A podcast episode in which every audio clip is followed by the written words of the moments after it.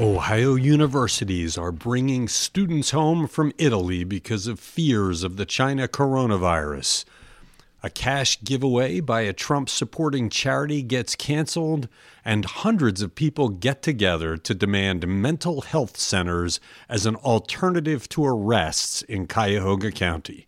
It's the wake up from Cleveland.com for Monday, March 2nd. I'm Cleveland.com editor Chris Quinn.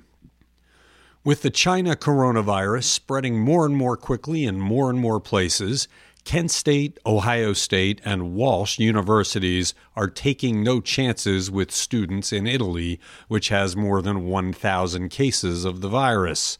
The universities announced over the weekend that they are requiring all students studying in Italy to return to the United States. The announcement came one day after the Centers for Disease Control and Prevention issued a level 3 travel health warning, which recommends that people avoid all non essential travel to Italy.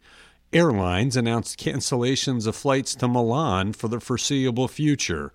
Kent State and Ohio State have students in Florence, and Walsh has students in Rome.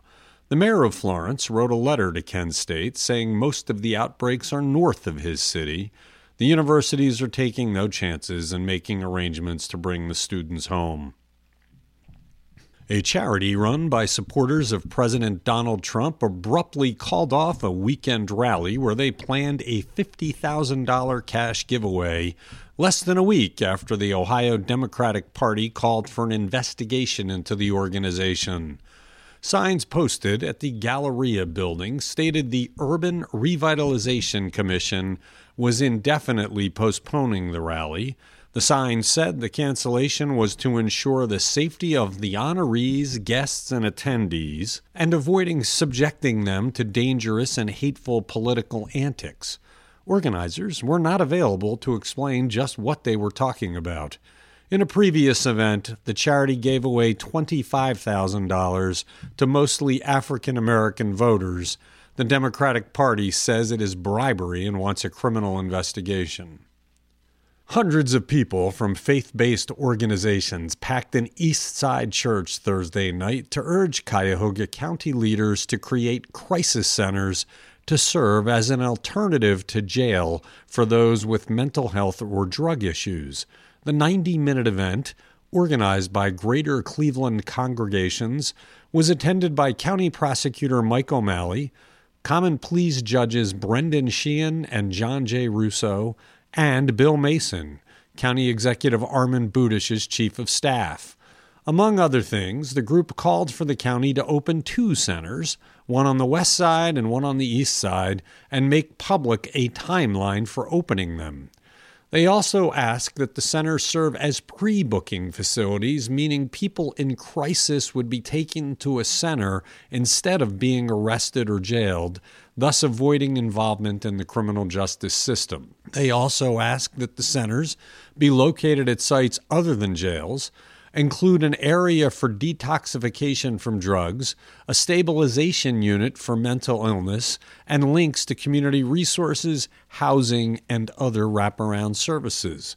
They also want the centers to provide police officers with the ability to quickly drop people off and return to policing as soon as possible. Mason told the crowd that the Budish administration has requested money from the state to help with plans to open one treatment facility or diversion center, as well as a central booking facility for suspects headed to jails. Budish also has been raising money from private donors, and the county's 2020 budget includes $2.5 million for a planned diversion center. MetroHealth's Board of Trustees last year committed another $1 million to the cause. Jobs Ohio's self reported jobs figures declined in 2019, the first year under new leadership appointed by Governor Mike DeWine.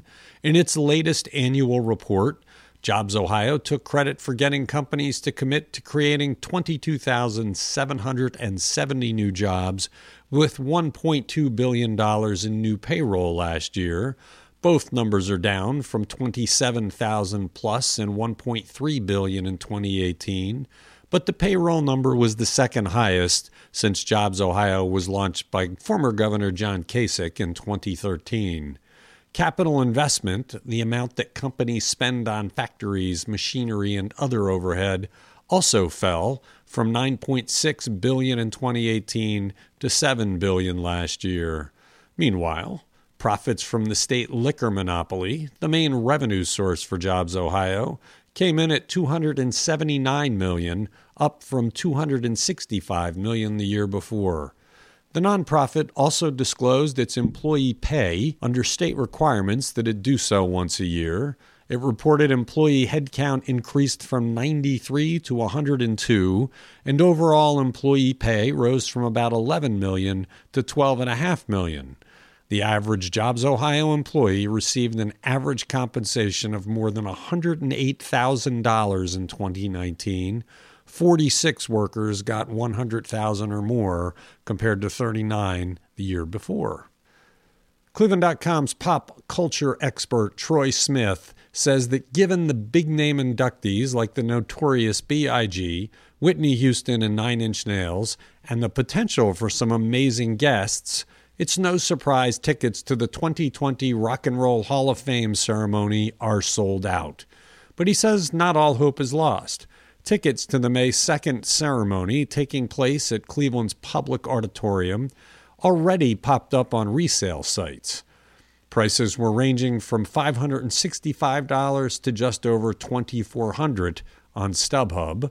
There were just a few tickets available on SeatGeek. While the Rock Hall has yet to announce guests for the 2020 ceremony, the list of inductees has fans speculating on potential presenters and performers. Will Bruce Springsteen be there to honor his longtime manager, Jon Landau?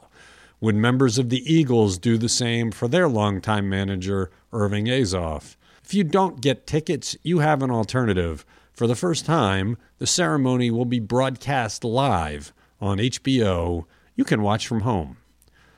You can get more news like this delivered free to your email box in our newsletter version of the Wake Up. It's at cleveland.com slash newsletters. We'll be back tomorrow. Thanks for listening.